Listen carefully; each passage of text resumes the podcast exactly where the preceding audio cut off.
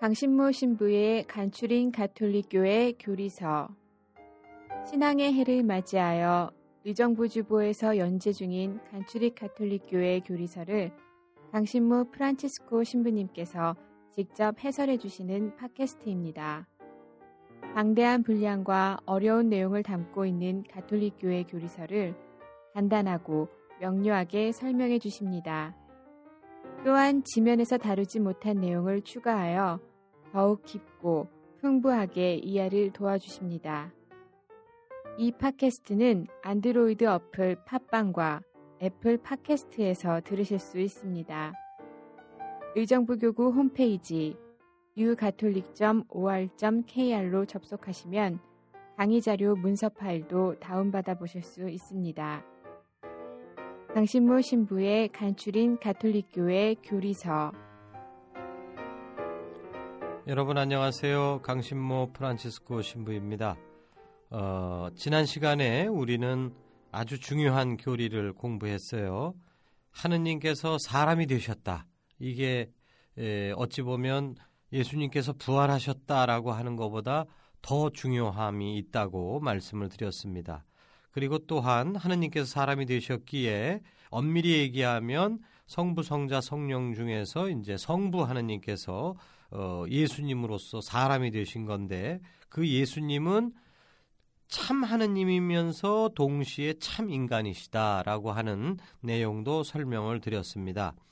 그런데 이제 이 교리 내용을 사도신경에서는 성령으로 인하여 동정녀 마리아께 잉태되어 나시고라고 이제 표현을 합니다. 어, 성령으로 잉태되셨기 때문에 예수님은 참 하느님이시죠. 동시에 잉태되셨다.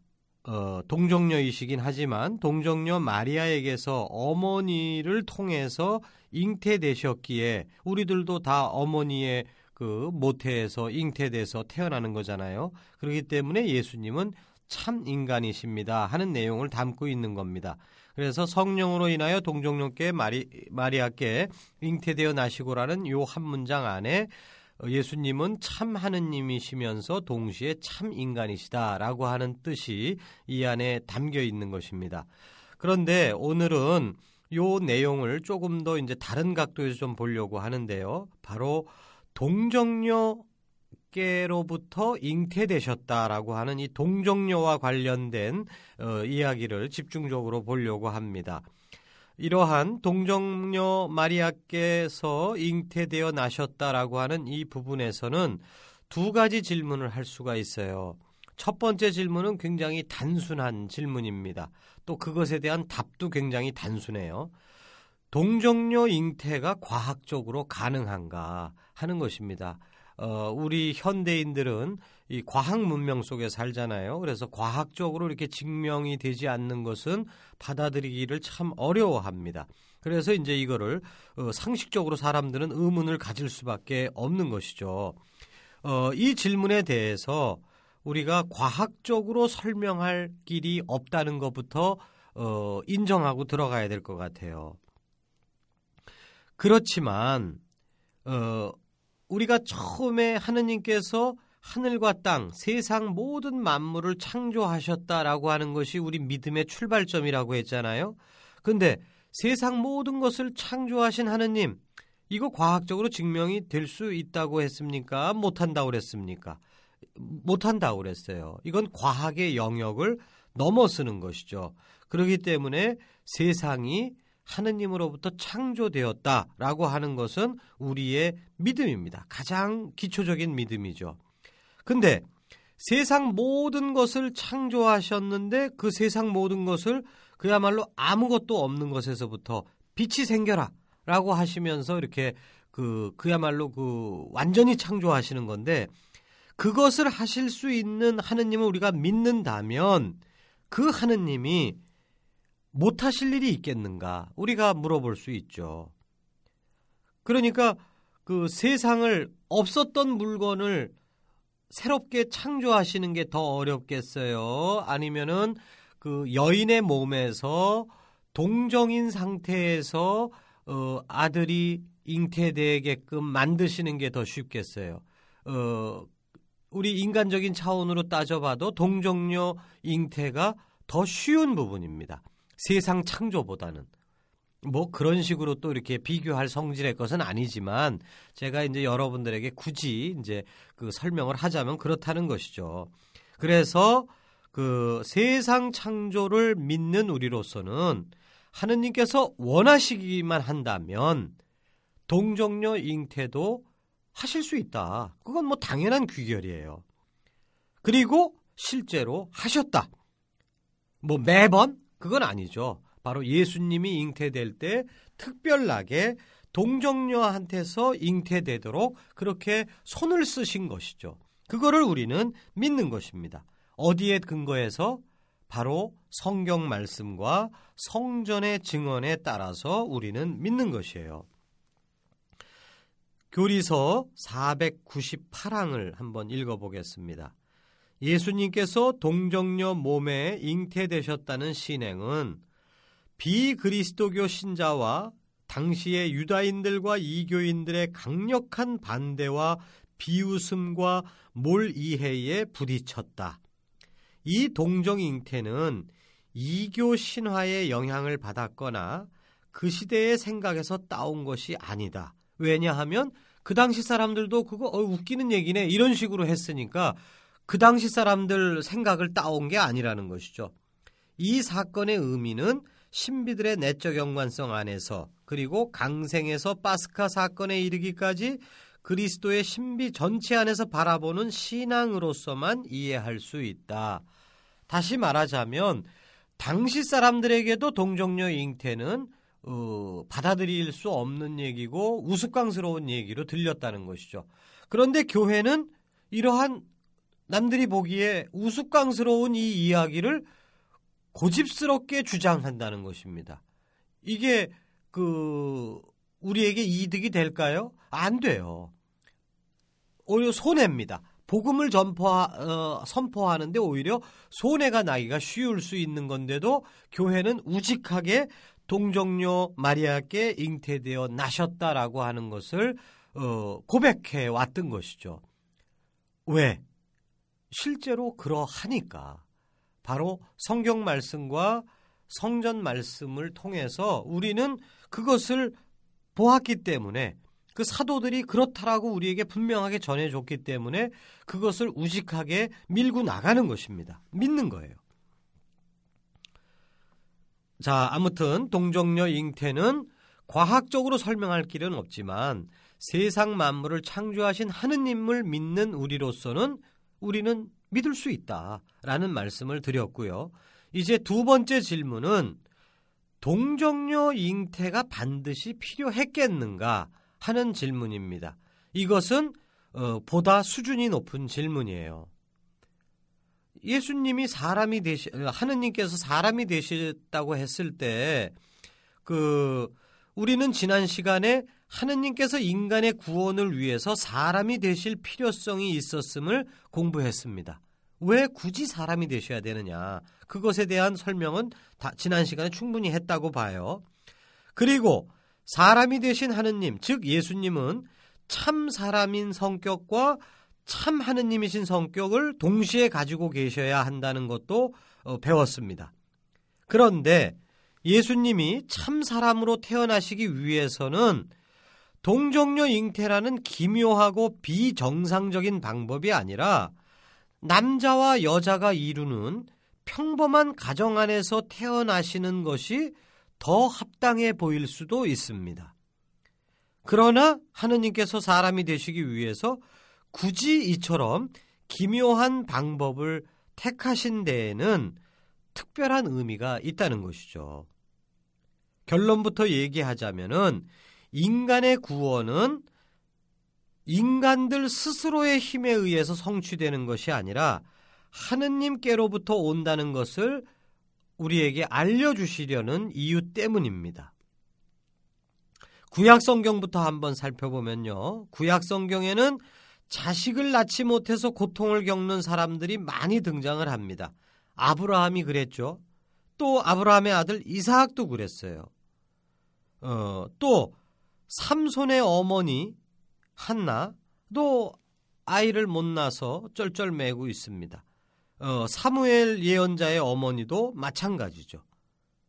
또한 그 세례자 요한의 어머니 엘리사벳 역시 자식이 없어서 어, 슬픔을 겪었어요. 그 동정녀는 아니지만 이분들이 그 불임인 거죠, 불임. 그러니까 동정녀나 뭐 불임이나 과학적으로 봤을 때는 자식을 못 낳는다라고 하는 상황 면에서는 똑같은 것입니다. 그런데 이들이 아들을 낳게 됩니다. 무슨 힘으로 하느님의 은혜로 말미암아 아들을 낳게 돼요. 바로 이렇게 구약 성경에서부터 계속 반복적으로 이야기하는 이 불임의 테마, 아이를 못 낳는다 하는 것에 대한 테마는 단순히 생물학적으로 아이를 못 낳는다 하는 이야기에도 이제 의미를 하지만 그 안에는 보다 깊은 상징적인 의미가 담겨 있습니다. 인간 스스로가 불임이라는 거예요. 한마디로 말해서.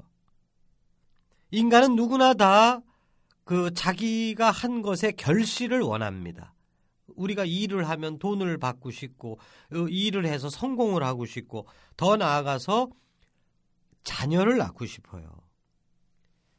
이게 인생의 가장 중요한 결실은 돈도 아니고 명예도 아니고 사실은 자식입니다.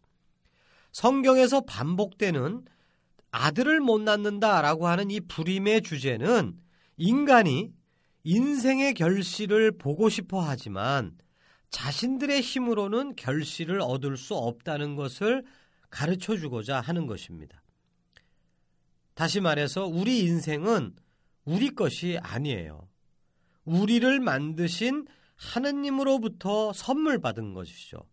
그러기에 우리 인생의 결실도 하느님께서 허락해 주시지 않으면 얻을 수 없고 결국 우리의 인생은 허무하게 끝나고 말 것입니다. 결국 인간은 그 불임의 상태인데 바로 여기에 하느님의 은총이 들어오심으로 말미암아 그 참된 열매를 맺을 수 있다는 것이죠. 이것을 이야기하는 것입니다. 하느님께서 사람이 되실 때 남자를 통해서가 아니라 동정녀에게서 탄생하신 것은 어, 남자가 나쁘다 혹은 남녀 간의 성적인 결합은 불결한 것이다. 이런 뜻이 아니라 남자를 통하지 않고 그러니까 그 이 동정녀 마리아에게 잉태되신 분이 누구예요? 예수님이죠. 예수님은 누굽니까? 구원자예요. 우리의 완전한 구원자이신데 구원자가 누구의 힘으로 오느냐? 남자의 힘이 아니라 하느님의 힘으로 온다는 것이죠. 성령의 힘으로. 이 당시 그 여자는 사람으로 취급을 안 했습니다. 어, 그래서 로마 사람들 경우에는 어떤 지식인은 그런 얘기를 했어요. 참 희한하다고.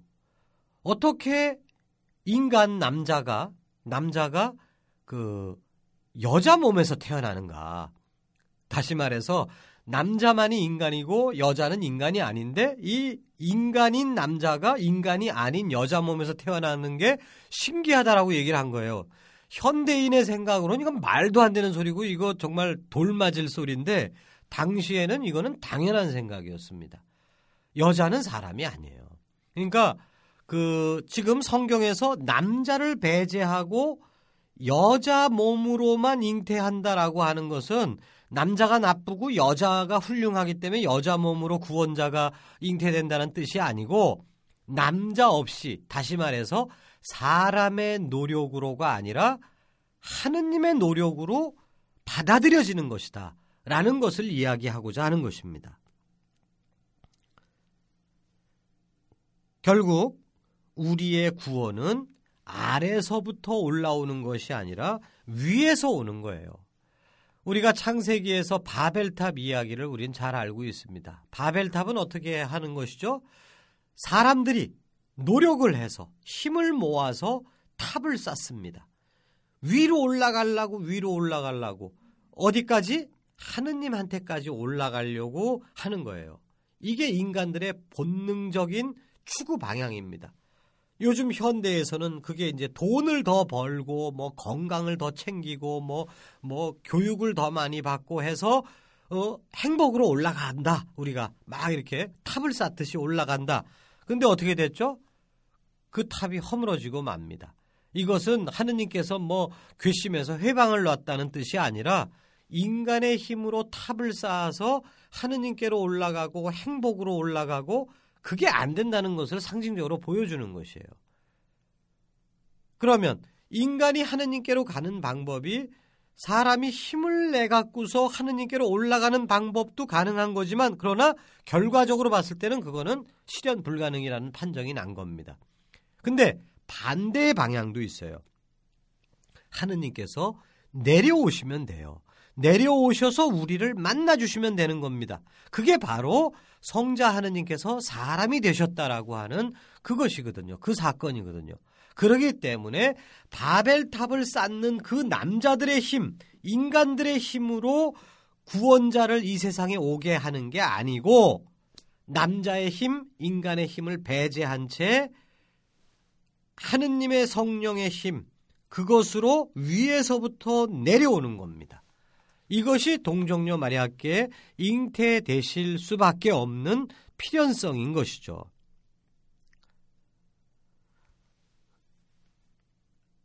이제 이제 세 번째 주제를 어, 말씀을 드리겠어요. 세 번째 이야기는 어, 바로 두 번째 이야기의 어, 보충 설명입니다. 인간의 구원자 예수님이 오시기 위해서는 인간 남자들의 힘이 아니고 정말 하느님께서 주시는 그 은총을 받아들이는 것, 그걸 통해서 오는 거다라고 얘기를 했지만 그게 인간의 노력이 전혀 필요 없다. 그것을 의미하지는 않습니다. 요걸 이제 미묘한 차이인데요. 어, 하느님의 은총이 성모님께로 이게 쏟아져 내려오는 거예요. 위에서부터 아래로 내려오는 겁니다. 그런데 하느님께서 결정하셨어요. 내가 사람이 되겠다 해서 내려오시는 것을 결정하셨지만 이 결정이 실현되기 위해서는 플러스 알파가 필요합니다. 그건 뭐냐 하면 인간의 협력이에요. 하느님께서 당신의 은총을 내려주시는 것을 감사합니다. 그것을 제가 받아들이겠습니다. 라고 하는 인간의 동의, 협력, 이게 필요한 겁니다. 가브리엘 천사는 성모님께 성령으로 말미암아 처녀의 몸으로 잉태하실 것을 알려주셨죠. 도저히 믿을 수 없는 내용이에요. 그러나 성모님께서는 믿으셨습니다. 그리고 당신 안에서 그 놀라운 일이 이루어지도록 자신을 하느님의 뜻에 온전히 맡기셨어요. 바로 이 성모님의 순명, 믿음, 받아들임, 이게 없다면은 예수님은 탄생하실 수 없습니다. 교리서에서 잘 요약을 하고 있는데요. 494항을 한번 읽어볼게요. 남자를 모르면서도 마리아는 성령의 힘으로 지극히 높으신 하느님의 아들을 낳으리라는 잉태 예고를 받았을 때 하느님께는 불가능한 일이 없다고 확신하며 믿음의 순종으로 응답하였다. 보십시오. 저는 주님의 종입니다. 말씀하신 대로 저에게 이루어지기를 바랍니다. 여기 성경책에 이거 빨간 줄, 한 열 줄 쫙쫙 쳐놔야 돼요. 이 제일 중요한 말씀이에요. 이처럼 마리아는 하느님 말씀에 동의함으로써 예수님의 어머니가 되었다. 마리아는 온전한 마음으로 아무런 죄의 거리낌 없이 하느님의 구원 의지를 받아들이고 당신 아드님의 인격과 활동에 당신 자신을 온전히 바쳐 전능하신 하느님의 은총으로 아드님 밑에서 아드님과 함께 구원의 신비에 봉사하였다. 그러니까 인간이 구원을 가져오게 할 수는 없는 거지만 주도권은 하느님께 있지만 그 하느님의 주도권을 동의하고 받아들이는 인간의 협력도 필수적이라는 얘기입니다. 그것을 성모님께서 하신 것이죠. 그래서 아우구스티노 성인께서는 너 없이 창조하신 하느님, 너 이씨 구원하신다는 유명한 말을 남기셨어요. 우리가 탄, 잉태되고 탄생할 때 그 하느님께서 일일이 우리한테 너 태어날래 말래 이런 식으로 우리의 동의를 구하십니까? 아, 안 구하셔요. 세상 창조 때도 마찬가지시고 당신 사랑으로 그냥 절대적으로 우선적으로 그냥 창조하시는 거예요. 그런데 우리의 구원이 이루어질 때는 우리의 동의 없이는 구원이 성사되지 않는다라는 말씀을 아우스티오 성인이 하시고 계시는 것이죠. 이처럼 성모님께서는 하느님께로부터 쏟아져 내려오는 구원의 은총을 온 마음을 열어 받아들이셨습니다. 이런 성모님의 완전한 겸손과 믿음이 있었기에 하느님은 사람이 되실 수 있으셨습니다. 성모님은 하느님 구원의 참된 협력자가 되셨습니다. 그래서 우리는 성모님을 하느님의 어머니, 교회의 어머니로 공경하는 것입니다. 이러한 구원자가 오게끔 하는 데에 성모님께서 하셨던 이 탁월한 역할, 이 구원 협력의 역할은 물론 성모님한테서 탁월하게 어, 유일회적으로 어, 생긴 일이긴 하지만 그러나 그거와 비슷한 방식으로 오늘날 우리들 한 사람 한 사람한테도 이러한 구원의 협력의 사명이 주어지고 있어요. 제가 알, 그, 그, 이, 까르텐 추기경님이라는 분이 계셨는데, 그분은, 에, 벨기에의 그 노동 청년들을 위해서 특별히 사목을 하셨던 분입니다. 근데 그분이, 이, 그, 노동 청년들하고, 그러니까, 어, 제대로 배우지도 못하고, 가정 환경도 나쁘고, 가난하고, 뭐 그런, 어, 그리고 아주 그냥 고된 노동에 시달려야 되고 그런 청년들하고 이렇게 같이 복음 나누기를 하시는데 에, 그런 얘기를 하신 거예요. 너희들은 세상의 빛이다. 그리고 너희들은 사람 낚는 어부가 될 것이다. 너희들은 공장에 가서 일을 해야 되지만 먹고 살기 위해서 어쩔 수 없이 죽을 죽기 죽는 마음으로 그렇게 가서 하는 노동이 아니라 그 공장에 가서 네 옆자리에 앉아 있는 네 친구에게 예수님을 전해줄 수 있는 사람은 신부인 내가 아니라 너다. 네가 사람 낚는 어부다 라고 이야기를 하셨습니다. 그랬을 때 어, 노동 청년들이 에이 그게 나한테 그게 어떻게 가능한 일이에요. 그냥 난 배우지도 못했고 어? 돈도 없고 뭐뭐 뭐 건강도 나쁘고 뭐 기타 등등 핑계 댈 게 뭐 좀 많겠어요. 냅둬요. 나 이러다 그냥 살다 죽을래요. 뭐 이럴 수 있는 겁니다. 근데 그 보잘 것 없는 청년 하나가 그 말씀을 받아들였을 때 그래요. 저는 아무것도 없지만 성모님처럼 정말 쥐뿔 가진 게 아무것도 없지만 제가 구원의 도구가 될 수 있다라는 것을 저는 믿습니다. 어, 제 힘으로 하는 게 아니고 어, 불가능이 없으신 하느님께서 원하신다면은 저를 통해서 일을 하시겠다면 오십시오 주님. 제가 사람 낚는 어부가 되게 저를 이끌어 주십시오. 저는 거기에 협력하겠습니다. 그렇게 했을 때 성모님이 2000년 전에 했던 거와 똑같은 일이 벌어졌던 겁니다. 그래서 실제로 그 보잘것없는 청년 하나 가서 친구를 성당으로 인도하고 예수님을 알게 하고 또 그 친구가 또 다른 친구에게 인도하고 이게 뭐 연쇄 반응을 일으켰던 거예요. 근데 대부분의 사람들이 에이 내까 짓게 뭐 그냥 난 예수님한테 비나이다 비나이다 해갖고 그냥 사고 안 나고 그냥 뭐 암 안 걸리고 그렇게 살기만 하면 돼요. 이 정도 수준으로 얘기한다면은 지금 하느님께서 우리에게 가지고 계신 이 구원의 엄청난 계획을 유산시키고 마는 거예요. 근데 저, 보십시오. 저는 주님의 종입니다. 말씀하신 대로 저에게 이루어지십시오라고 성모님의 이 기도를 함께 우리가 바칠 때 우리는 또 한 사람의 성모님이 되는 것이고 우리 안에서 정말 예수님이 잉태될 수가 있다는 것이죠. 이게 얼마나 놀라운 일이에요. 그래서 이 동정역계 잉태되어 나시고 하는 것이 2000년 전에 무슨 전설의 고향 얘기가 아니고 지금 이 순간에 우리들에게 지금 발생하고 있는 일이라는 것을 말씀드리고 싶습니다. 여러분 잘 들어주셔서 감사드립니다.